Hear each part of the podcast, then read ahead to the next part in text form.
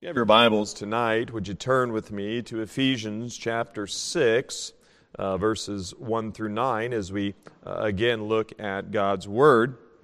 And tonight, uh, we're going to be looking at submitting in the fear of God. Can I say that this uh, particular sermon is of great uh, conviction as we think about what it means to submit in the fear of God. And uh, many times we have this idea of submission up to a point. But God has called us to submission in fullness and completeness. Ephesians chapter 6, verses 1 through 9. Children, obey your parents in the Lord, for this is right. Honor thy father and the mother and mother, which is the first commandment with promise, that it may be well with thee, and thou mayest live long on the earth. And ye fathers, provoke not your children to wrath, but bring them up in the nurture and admonition of the Lord. Servants, be obedient to them that are your masters, according to the flesh, with fear and trembling and singleness of your heart, as unto Christ not with eye service as men pleasers, but as the servants of Christ, doing the will of God from the heart, with good will, doing service as to the Lord and not to men. Knowing that whatsoever good thing any man doeth, the same shall he receive of the Lord, whether he be bond or free. And ye masters, do the same things unto them, forbearing, threatening, knowing that your master also is in heaven. Neither is there respect of persons with Him. Let's pray. Dear Heavenly Father, Lord, as I come before your, your throne, and Lord, as we look at a passage of Scripture that really is a good test of our spirituality and a good test of our obedience. Father, in respect to our submission to you and to authority. Father, I need your help. Lord, may I speak the words that you give. May they be accurate and precise. Lord, you guide my thoughts, guide my lips. May you be glorified. Jesus, I love you. Thank you for setting the example. Thank you for the salvation that only you can give. And so, Lord, I commit it all to you. I love you. In your precious name I pray. Amen. As we look at this passage of Scripture tonight uh, with respect to submitting in the fear of God. We're going to look at a number of submission problems here. And the fear of the Lord must be nurtured before a right response is forthcoming. I'm going to read several illustrations or several scenarios uh, of individuals who have a wrong view of authority. Really, and a wrong view of obedience. Jessica, here's several of these. Let me read these for you. Jessica, who's 15 years old and pregnant, uh, and just she runs away from her 17 year old, she runs away with her 17 year old boyfriend, leaving her parents a note that she is tired of their restrictions. Teresa, whom I mentioned last week, the wife of Joel, whom we met last week, has just announced to Joel that she's consulting with her attorney. She's leaving Joel. She's leaving with her children, with whom he's been very mean and very harsh with. He's destroyed. He's going to have to pick up the pieces on his own, and she's been helped, helped a great deal through this whole ordeal by a divorcee at work. Oh, and by the way, she's moving in with him. Another person, new government regulations require that particular safeguards be set up in work areas where certain chemicals are stored. And a gentleman named Bill, a worker in the chemical storage uh, area of a manufacturing company, he thinks that these regulations by the government ought to be enforced in his department. His supervisor tells him that the higher ups have decided they don't have to follow these new regulations since the chemicals they store, though similar, are not on the list. And so Bill says, Well, I'm a black and white kind of guy, and he's furious. So he goes You know, he, he denounces what the uh, higher ups and the authorities are doing as that they're just doing anything for a buck. And he threatens to quit. There's a pastor Phillips, and he has a pastor Jake who's a uh, who ministers to the youth.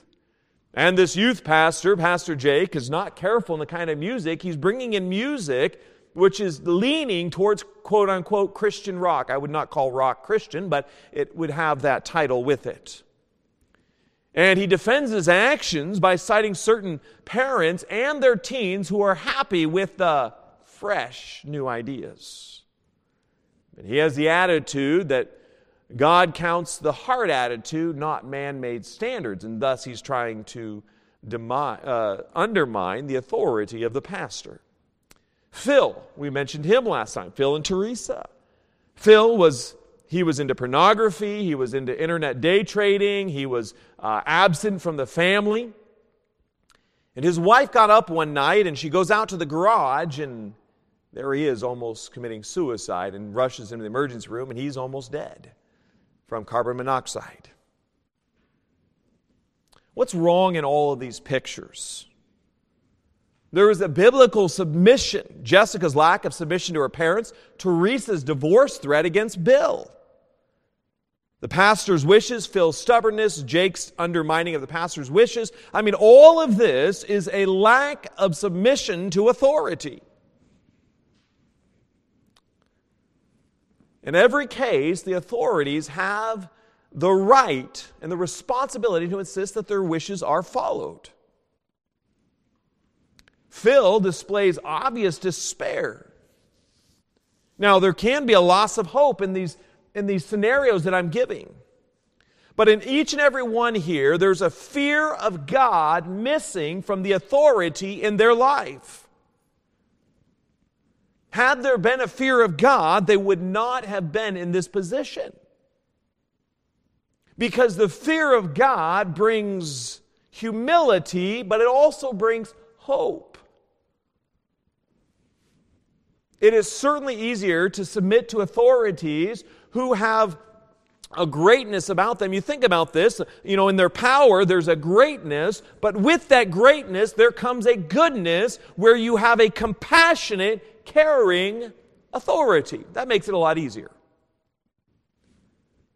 It's a lot harder to yield to a, either a passive authority or a tyrannical authority. A, a authority that is a dictator is very hard to yield to. What is the answer? The answer is the fear of God. And if a man has a hard view of God, he will have a hard view of authorities. If you have the wrong view of God, you have a wrong view of authority. Now, as we look at these, uh, the grand reality is that God is the creator and man is the creature. And, and in that trademark, that TM there on the right hand side, you and I, as believers, have been called as a trademark of God to exhibit God to the world. We're God's image bearers. We're not God, He's God. But we're His image bearers to the world because I am the temple of the Holy Spirit of God, and so are you if you're a believer in Jesus Christ. 1 Corinthians 6. And so we have the responsibility, the grand reality is that God is the authority. When I am serving, you see, biblical sovereignty and the greatness and goodness of God is that God is the authority. When I'm submitting to authority that is uh, dictatorial, tyrannical, I'm not doing it to them, I'm doing it as unto God. I'd like you to look with me at Matthew chapter 8. Jesus remarks on the faith and the maturity uh, of a man who wasn't even a Jew. Matthew chapter 8, verse 5.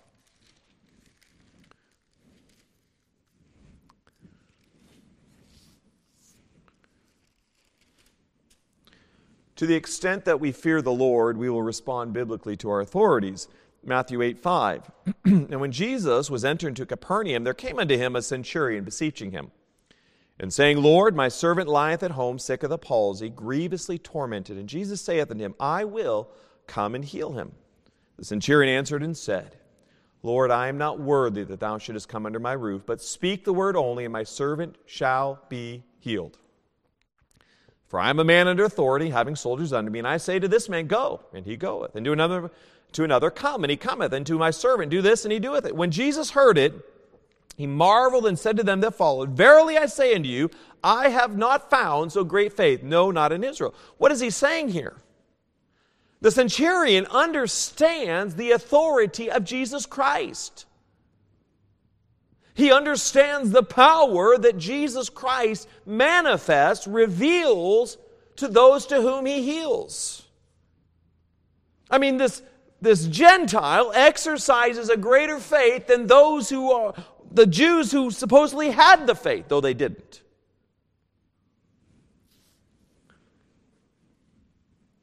We, must begin, we might begin our obedience to our parents, teachers, and other lit- listeners, or other leaders, excuse me, with a slavish fear. But it takes, you know, sometimes we have authority and we're kind of like, ah, you know, you're just, you're scared of authority. But it takes a mature fear of the Lord to respond to authority in humility. It sees God as overall. You see, He's our goal. I need to look at His love for me and, and I trust in His wisdom. I want to look at a few more things here, two common failures that we find oftentimes in uh, Christianity. In the last sermon, we saw that some rulers can rule with too much authoritarianism. They can just be very heavy handed. Where some can be so heavy, others can be so passive and just remove themselves from the situation. So you have the two extremes. Some are very heavy handed, ah, you know, do what I say, ah, you know, and then others are very passive. But there is a self serving defiance. This person pleases himself by opposing his authority. There's a self serving defiance. This is the spirit of the prodigal son. Give me mine inheritance. Give me what, does, what I deserve. And his pride demanded more freedom. This person pleases themselves by opposing authority. They demand freedom. Luke 15, 12. And the younger of them said to his father, This is the prodigal son, Father, give me the portions of good that faileth to me, and divided in them his living. He wanted life on his terms. And if we're honest with ourselves, that's kind of all of our natural bent. That's where we all are naturally moving. I want to do life my way. Give it to me. But Isaiah 53 6, all we like sheep have gone astray. We have turned everyone to his own way, and the Lord hath laid on him the iniquity of us all. What happens though?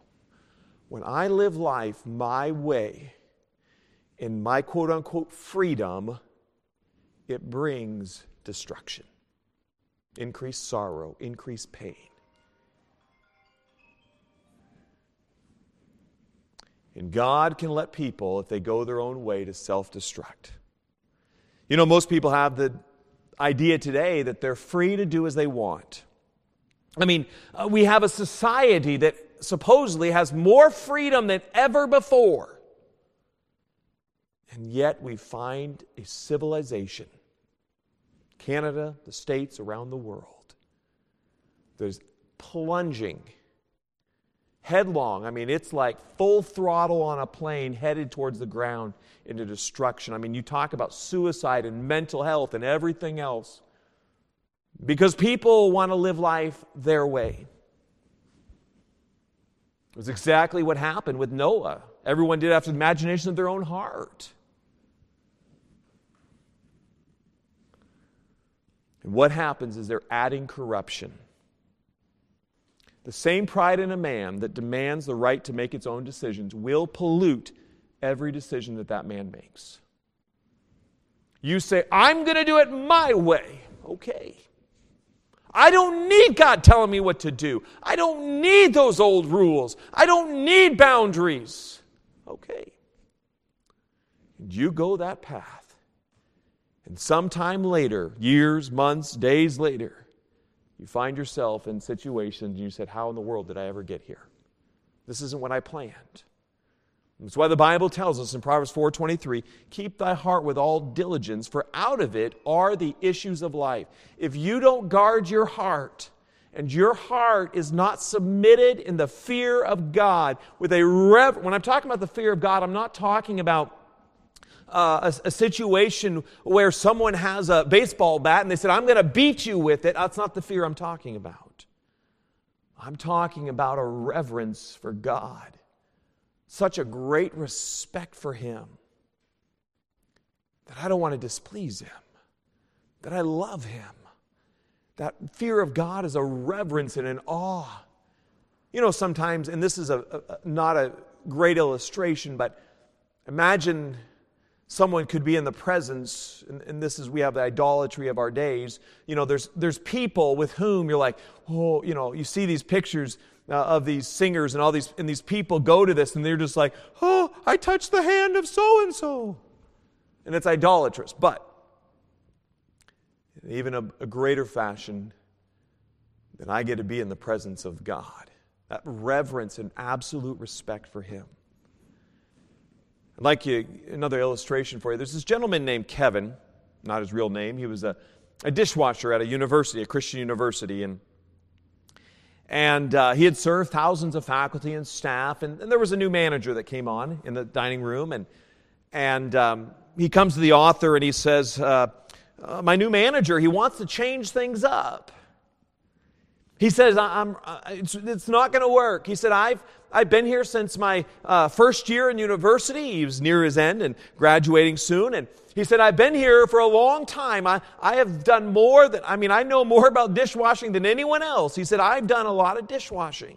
He said, this new policy that's coming down, it's just not going to work. It's going to cost more money. It's bad stewardship. I mean, he's just beside himself in anger as he talks with a, a, a, a man in the ministry, the, the, guy, Jim Berg, he listens and he, he says, Well, have you done anything about it? He said, Yeah, I went to my manager. My manager says, Well, we're going to do what the dining supervisor says. But he said, That doesn't make sense. But that's bad stewardship. Why would you want to go through with a situation that doesn't make sense. And a situation that could cost more money, and it's just bad stewardship. And he finally summarizes the, the concerns of this young man, Kevin, not his real name. Then he says, I guess God is more concerned about cleaning up your dirty heart than he is about cleaning up dirty dishes. And the young man admits, Yes, my heart is in the right place. But I'm concerned with God's stewardship of God's money. This is, just isn't right. I mean, we're going to go a path that's going to cost the university more money.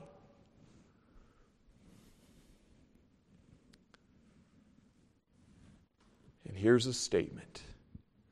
He said, I reminded him that God trashed the whole earth once in a flood to make a statement about human hearts and asked him, Was that poor stewardship? God would ruin the earth, destroy the earth, all but eight persons because of human hearts. We can insist that we're right, we can insist that they're wrong, but I can do it with a wrong heart. We often think we're arguing with our authorities, and that my point is more important than a submission to authority. Jesus Christ didn't die for dishes. He didn't die for the stewardship of cost saving. He died to forgive sins, the sins of rebellious and unbelieving hearts. And that man, Kevin, a young man, is demonstrating an unsubmissive, self serving defiance. I want you to remember in the scriptures that Paul and Peter Lord Jesus Christ, they were under Roman rule. Nero was not a good guy. I mean, if you want to talk about a bad man in government, it's Nero. He would literally take Christians impale them on a pole, dip them in tar, light them on fire, and they were the lights for his parties that had egregious sins. And this, this, you know what? It definitely convicts my heart. Romans 13.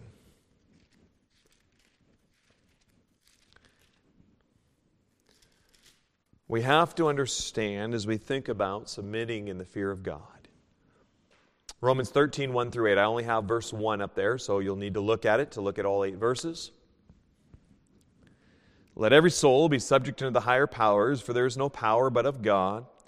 The powers that be are ordained of God. Whosoever therefore resisteth the power resisteth the ordinance of God. And they that resist shall receive to themselves damnation. That's a condemnation. That's a, a greater difficulty. For rulers are not a terror to good works, but to the evil. Wilt thou then not be afraid of the power? Do that which is good. Thou shalt have praise of the same, for he is the minister of God to thee for good. But if thou do that which is evil, be afraid, for he beareth not the sword in vain. For he is the minister of God, a revenger to execute wrath upon him that doeth evil.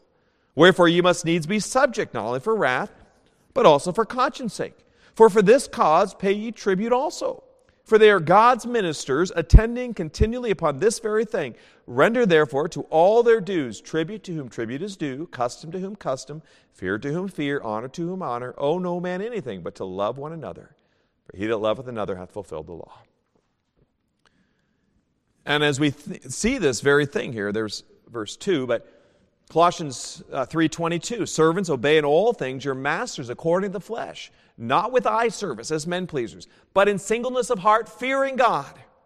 Ephesians 6 5 Servants be obedient to them that are your masters according to the flesh with fear and trembling in singleness of your heart as unto Christ. When I am submitting to my boss I'm doing it as unto Christ you could say, I hate my authority. I hate those who are over me. But I'm not doing it to them. I'm doing it to Jesus Christ. As I mentioned earlier, we bear the trademark of God as a believer in Jesus Christ, as a blood bought, born again, Bible believing Christian. I am a trademark that I ought to exemplify to the world God.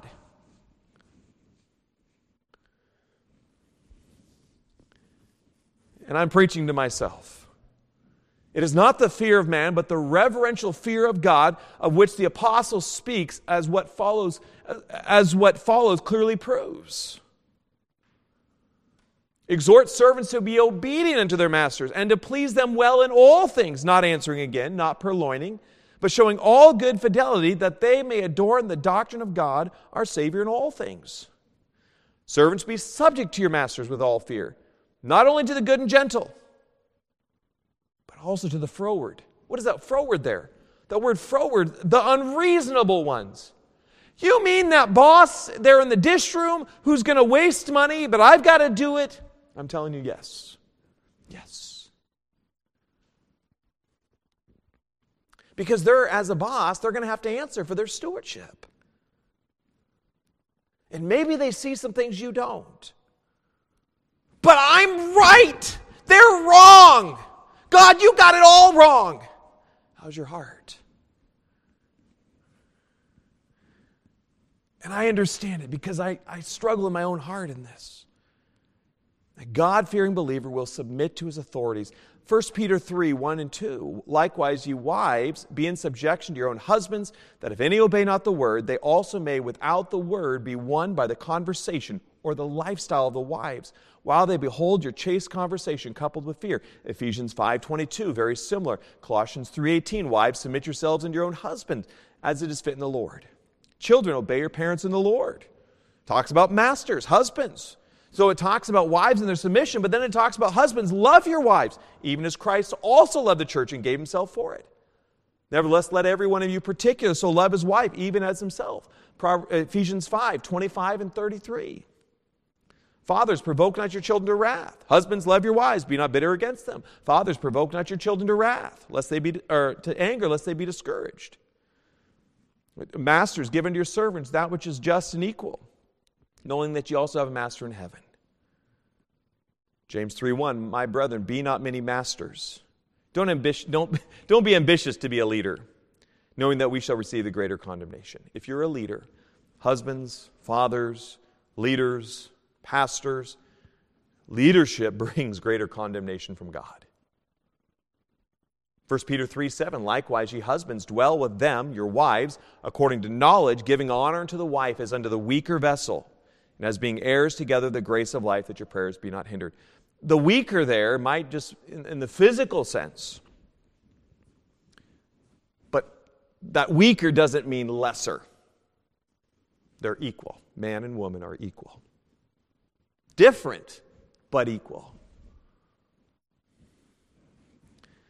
As these verses and these scriptures are written here in the first century, many of the believers would be slaves, husbands, wives, children, so on and so forth. A God fearing believer submits to authority, not disobedient, not demanding more freedom. There's not a self serving defiance. I will get my way. Then we come to this deference a self serving deference means that we yield to our authorities because it gets us what we want. This is the spirit of the older brother. Remember in the prodigal son? His pride demanded more recognition. But I haven't left. I mean, my brother, he squandered the entire inheritance and you slew, slew the, the fatted calf and you threw a party for him, but I've been faithful. Dad, what have you done for me?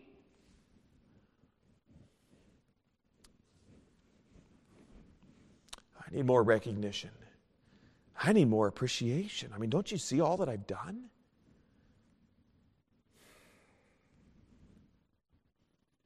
The Bible tells us, Ephesians 6 5 through 8. Servants, be obedient to them that are your masters according to the flesh, with fear and trembling and singleness of your heart, as unto Christ, not with eye service as men pleasers, but as the servants of Christ, doing the will of God from the heart with good will doing service, as to the Lord and not to men. Knowing that whatsoever good thing any man doeth, the same shall he receive of the Lord, whether he be bond or free. Bond or free, whether you're in shackles or not, whether you're in chains or not, I don't serve and I don't live out my life to receive the applause of men. When I say men, I'm talking all humans. I'm not doing it to be seen of you. And you're not doing it to be seen of me. You're doing it as unto Christ.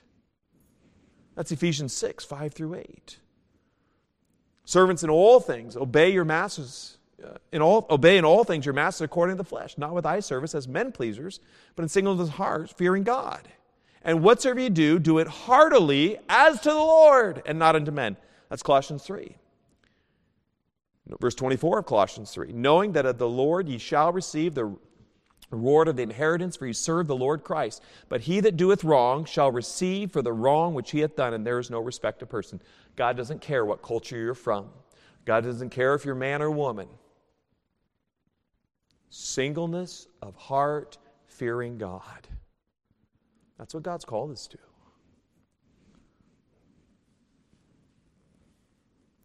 1 Peter 2 18 through 23. Look, look with me here. Can I tell you, in my flesh, uh, the, this truths in my flesh, it does exactly there. Bristles at having to obey. You know, your natural self said, but I'm right, they're wrong. And the hair on, you know, if you think about, sometimes our dogs at home, we have two dogs, and and uh, the smaller dog, Sadie, will sometimes get irritated with the puppy, and, and uh, the hair on her back, it'll all come up, you know. And she's frustrated with the puppy who wants to play with her, and she's like, Leave me alone. I'm an old lady, you know. And uh, 1 Peter 2.18, Servants, be subject to your masters with all fear, not only to the good and gentle, but also the froward. For this is thankworthy, if a man for conscience toward God endure grief, suffering wrongfully. For what glory is it if, when ye be buffeted, means beaten up for your faults, ye shall take it patiently? But if, when ye do well and suffer for it, ye take it patiently, this is acceptable with God.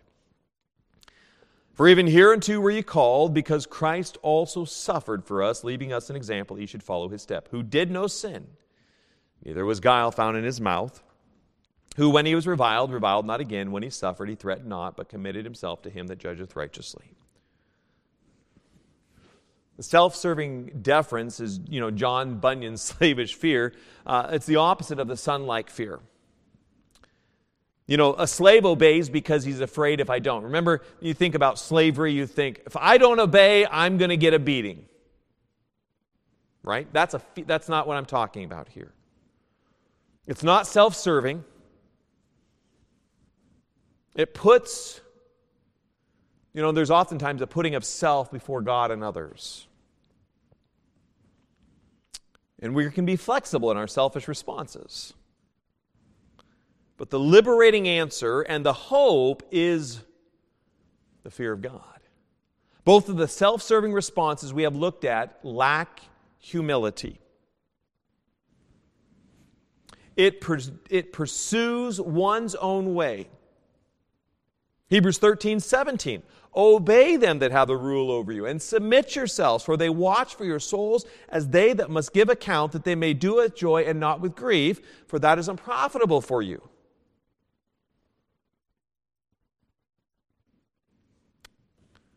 Many times we say, well, I'll kind of do this quid pro quo, I'll tit for tat. I'll give you what you want, you give me what I want. And, and that's kind of, you know, I'll, I'll give a little, you give a little, and, and we'll make it, right? But it's self serving. And it destroys hope because my, I'm still elevating myself. Self serving defiance will destroy hope. And what happens? A disobedient man will alienate himself from God. The more someone, you know, if somebody starts getting out of church and they start walking away, what, is it, what is oftentimes happens when someone begins to walk away from church? There's too many rules. There's too much hypocrisy and they begin to elevate themselves as a judge rather than saying, now, there could be a, a case, uh, you know, in doctrinal where the church is going, uh, okay, so I'm not giving it, but many times when someone is at a good church, they go away and they said, it's too many rules. They're too legalistic. And they begin to, because they're not wanting to submit to authority,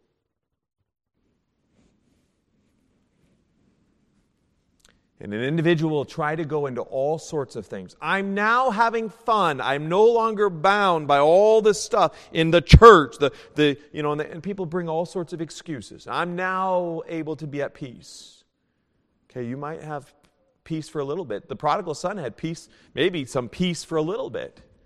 Ended up finding himself there in the, you know, the, the pig pen. And it will self-serving deference eventually destroys hope as well.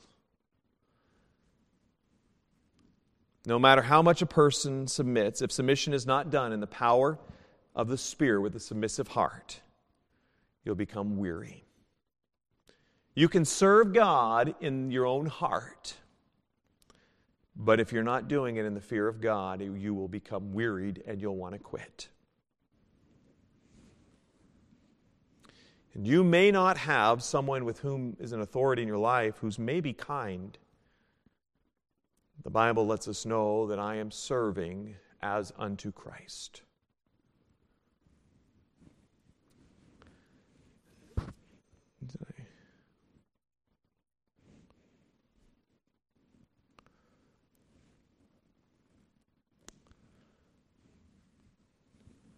What does God want us to do?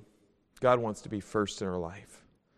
Titus 2 9 and 10 exhorts servants to be obedient to their own masters and to please them well in all things. A mistreated slave, a little, let me read this for you. A mistreated slave could show that God is first if he obeyed his master, not answering again, not giving any back talk, if he refrained from purloining. That word purloining means refusing to pilfer from his boss, though he wasn't getting paid what he deserved. And if he showed all good fidelity, fulfill, faithfully fulfilling his obligations. You know, but uh, oh, a, a wife might say, God expects me or tells me to obey my husband. But what if I don't trust his decisions? God never commands to trust. 1 Peter 3 1, 1 through 6, we see this. Let's look with me here, 1 Peter 3, if you're still there. What if I don't trust his decisions? Likewise, you wives, be in subjection to your own husbands, that if any obey not the word, they also may without the word be won by the conversation of the wives.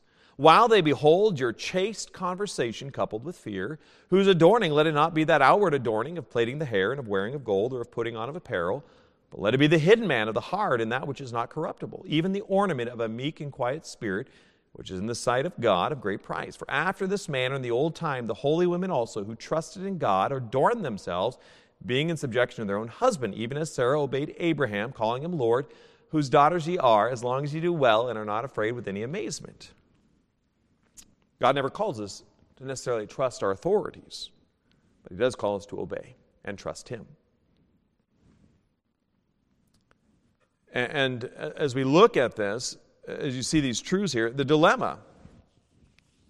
Here's a dilemma. There's a, the author tells us a certain illustration of Bob and uh, the author was one night, he was there in a, a, rough end of town with some gangs, and he was riding in the police car with this guy. And uh, he was thankful he was in a car that had, you know, bulletproof glass, he had a gun there, and, and all of these things are going on. And he was, you know, he was impressed with all the radio communication that this officer had. And, uh, you know, he said, I had a, a, a time here of, I was put at rest because I realized I was in a safe vehicle. You know what? Sometimes we don't understand where I'm at, and so we have a hard time trusting God because I don't know where I'm at. I don't know, I don't know God. Imagine you're out walking around and someone comes up to you, a complete stranger at the mall, or you're in town, and someone says, Hey, can you give me 50 bucks? I'll pay you back. Give me your name, address, and phone number, and I'll pay you back.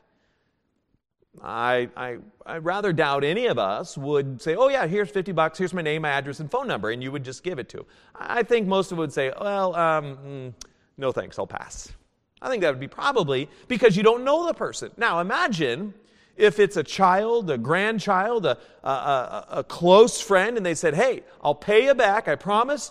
Uh, can I get 50 bucks? I, I just, you know, my paycheck didn't quite go through. I need it. I'll give you 50 bucks. Sure, you know them, right? Many times, if you know the character of the individual asking you, you're more likely to give it because you know them we cannot make any decisions without believing somebody, and you're willing to help someone whom you regard highly. The test of our spiritual life is who we are believing with our faith, God or our own heart.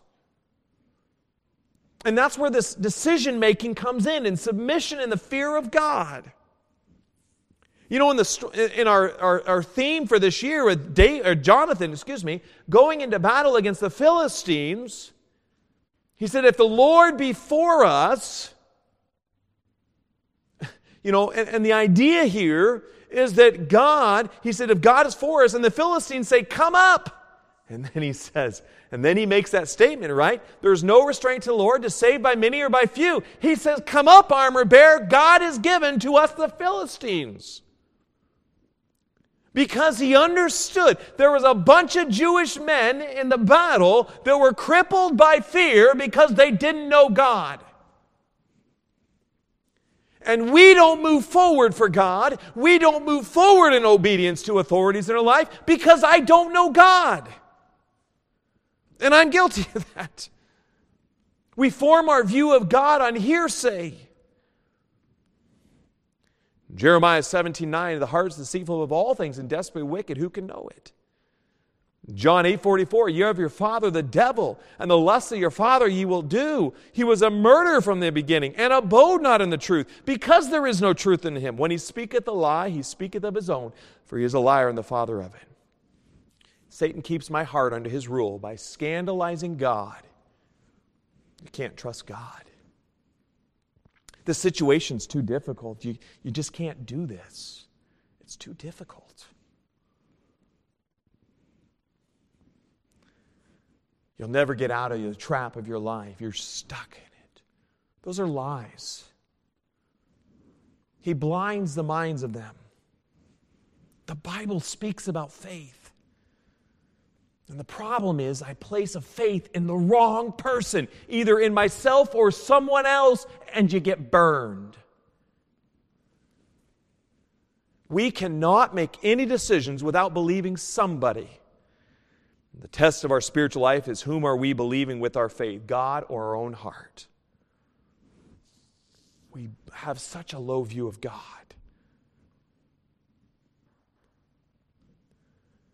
If the request is unreasonable, we are to change our desires. Only God's authority is absolute. Froward in 1 Peter 2 servants be subject uh, to your masters with all fear, not only to the good and gentle, but also the froward, the unreasonable. I have learned in whatsoever state I am therewith to be content. Philippians 4:11. Pastor, I know that's true. I, I know that's what the Bible says, and I know it's true, but you don't understand what I'm going through. You don't know what I've had to go through. You don't know how hard it is. And I agree with you from me personally in my flesh. This fear of God is ultimately a test. Is God who he says he is in the Bible? Do I believe he is who he says he is in the Bible? Is he my authority?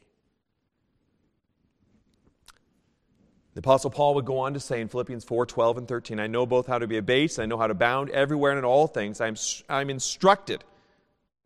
Means that, like this, you know, kind of having learned the intimate secret to the Christian life, both to be full and to be hungry, both to abound and to suffer need, I can do all things through Christ which strengtheneth me. You mean, God, I got to submit to authority even though it could be painful? Yeah. And you appeal to your authority, you appeal to things that are wrong, and you do it the best as you can. You appeal to the authority. The authority is wrong. There's some rules against them. I mean, we have the Constitution and things in our, in our land, and we appeal to that, right? In opposition. You do it the right heart.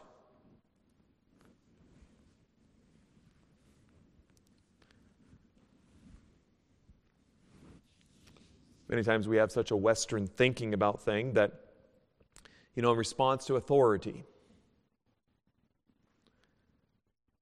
But unfortunately, our Western thinking imposes this upon the Bible and it wrests the scriptures, it twists the scriptures to conform to my viewpoint. If the authority's request is unbiblical, we should appeal, and we should. Going on. If the appeal is rejected, we must respectfully refuse to submit and learn to rejoice in our suffering. If our appeal is not accepted and we suffer for doing right, then I praise the Lord and I rejoice in it. Can I tell you, my flesh doesn't like that. You know, Peter would say we ought to obey God rather than men in Acts 5:29. Acts 5, 41 and 42, and they departed from the presence of the council, rejoicing that they were counted worthy to suffer shame for his name. We're not to forsake ourselves, right? The assembling of ourselves together. And, and imagine there is a, an unsaved husband who tells his wife, You can go to church once a week, and, and there's some challenges with that. But yet she still wants to win the heart of her husband.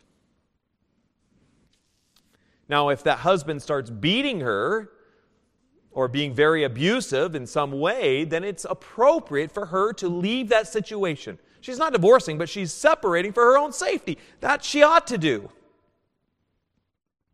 until things can be remedied. Because he has abdicated, you know, he's physically harming her and she ought to leave. Pray for her husband, be faithful to God. And many times we're failing to deal biblically with things. We will never come up with humble, hope filled responses until we see clearly that the sovereign God who's over all is great and good to all. Strong Christian homes cannot be built out of weak Christians. We have to have a right response to authority. We have not done well in many churches in the fear of God. We've come up with our watered down versions of it's okay to reject authority in this case. What does God think? If we don't get this right, then we are refusing the authority and the power of God on our lives. God has to be first. Several questions for you. List those whom God has placed in your life as your direct authorities, if you were to reflect on that. In what ways do you exhibit a self serving defiance to your authorities? You disobey them either to their face or behind their back. You badmouth them in their face or behind their back. In what ways do you exhibit a self serving deference to your authority? You obey them outwardly, but you're doing so not because you see God in the picture, but because your obedience gets you what you want. Think of your last arguments or disagreement with authority. Were you more aware of the issue you disagreed upon or the issues of your own heart's response? Is it, in your disagreement, was it more about you being right than being right in heart? I'm going to get my point across. I'm going to win this argument. Or I'm going to make my point in Christ with a right, submissive, humble, patient heart, and I will let God deal with them. Number five, if you had a more mature fear of the Lord, how would that change the way you relate to your authorities? And last of all, do we really need more self esteem? The author's daughter is a teacher, and she has a lot of children from some very troubled homes, broken homes, largely underprivileged children, uh, with no encouragement at home. And uh, these children have a lot of problems and struggles and you know, the treatment is many times, well, you have too low of a self esteem of yourself. But the children, though they had bad homes, they had a lack of humility and a lack of hope. Those acting up were not taught how to subordinate themselves under leadership. Remember years ago, I know where I was when I was growing up, it was always as an, a, an adult was always Mr. and Mrs. last name. That was always I mean, if I'm going to show respect to authority, Mr. And Mrs. or last and last name. Now I understand there's some differences, but there was a respect for authority. And we don't have that anymore. I mean, uh, these children, they're acting up. They have no humility. Those who were withdrawn and self protective had never received any encouragement or instruction for life. So they had no reason to hope. Right? You're trying to do life on your own in their own bound, but we need boundaries.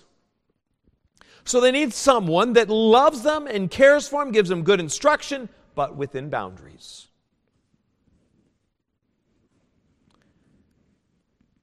The solution is the interaction of a sovereign in their lives who has both greatness and goodness. I'm talking about someone who's an authority, a ruler in their lives, who leads them with instruction, but also compassion.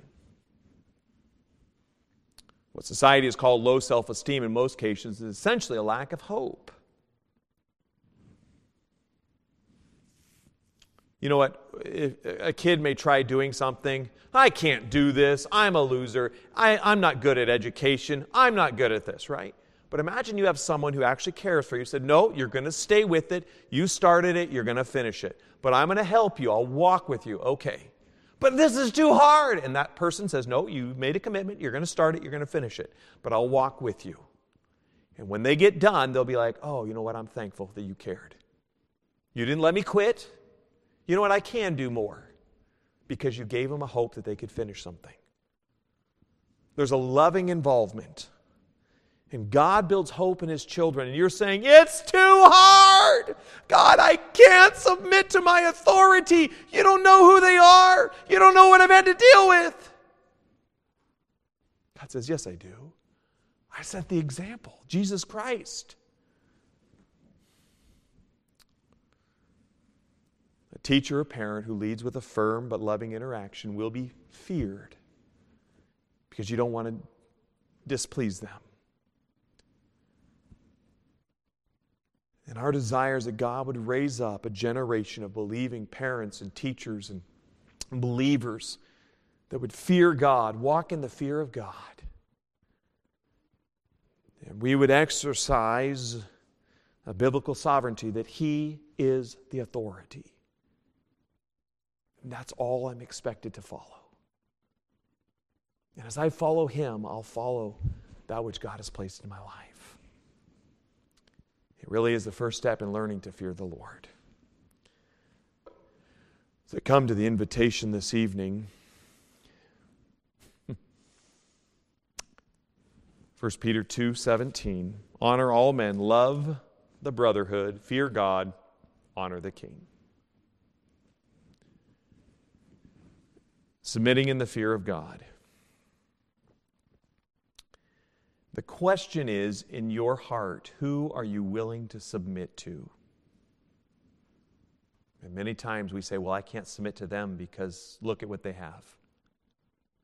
Look at what they're doing. I'm not submitting to them. I remember I had that mindset when I was in the military. I was in boot camp and I said, I'm not, they're not going to break me.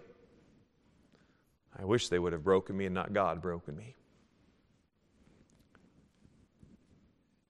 And one way or the other, God's going to break our will. We either do it or God's going to do it. If we allow our authorities to do it, it's a whole lot better than if God breaks us. The question is do I know God? If I know God, I will humbly submit. If I don't know Him, I will continue to demand my way. So, as we come to the time of invitation this evening with heads bowed and eyes closed, just a time of quietness between you and God, just a time for you to pray and talk with God where you're at. With heads bowed and eyes closed, I'll give you just a short time to pray and talk with God. But, Christian, what would it look like if each and every one of us were just submitted to God?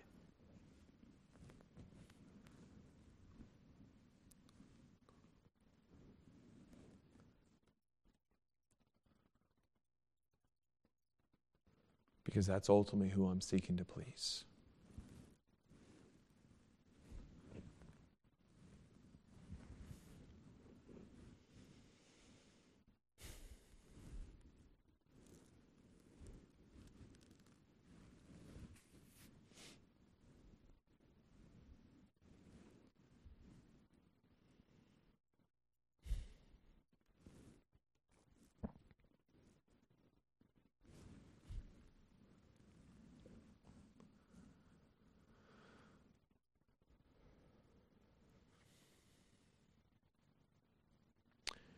Dear Heavenly Father, Lord, I yield tonight to you, and Lord, I thank you for being our gracious and precious Savior. Father, how fickle and how wicked our hearts are, Lord, how often we've adopted a Western cultural mindset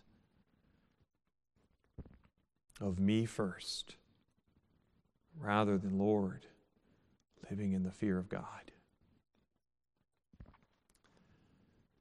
Pray, Lord, that you'd change us. Lord, whereby people would see that we have been trademarked and we are image bearers of the God who created us. Father, I love you. Thank you for challenging and convicting my heart. Help us in all we say and do to be pleasing to you. As we come to the time of prayer, Lord, I pray that our hearts would be set upon putting you first. I love you. In your precious name I pray. Amen.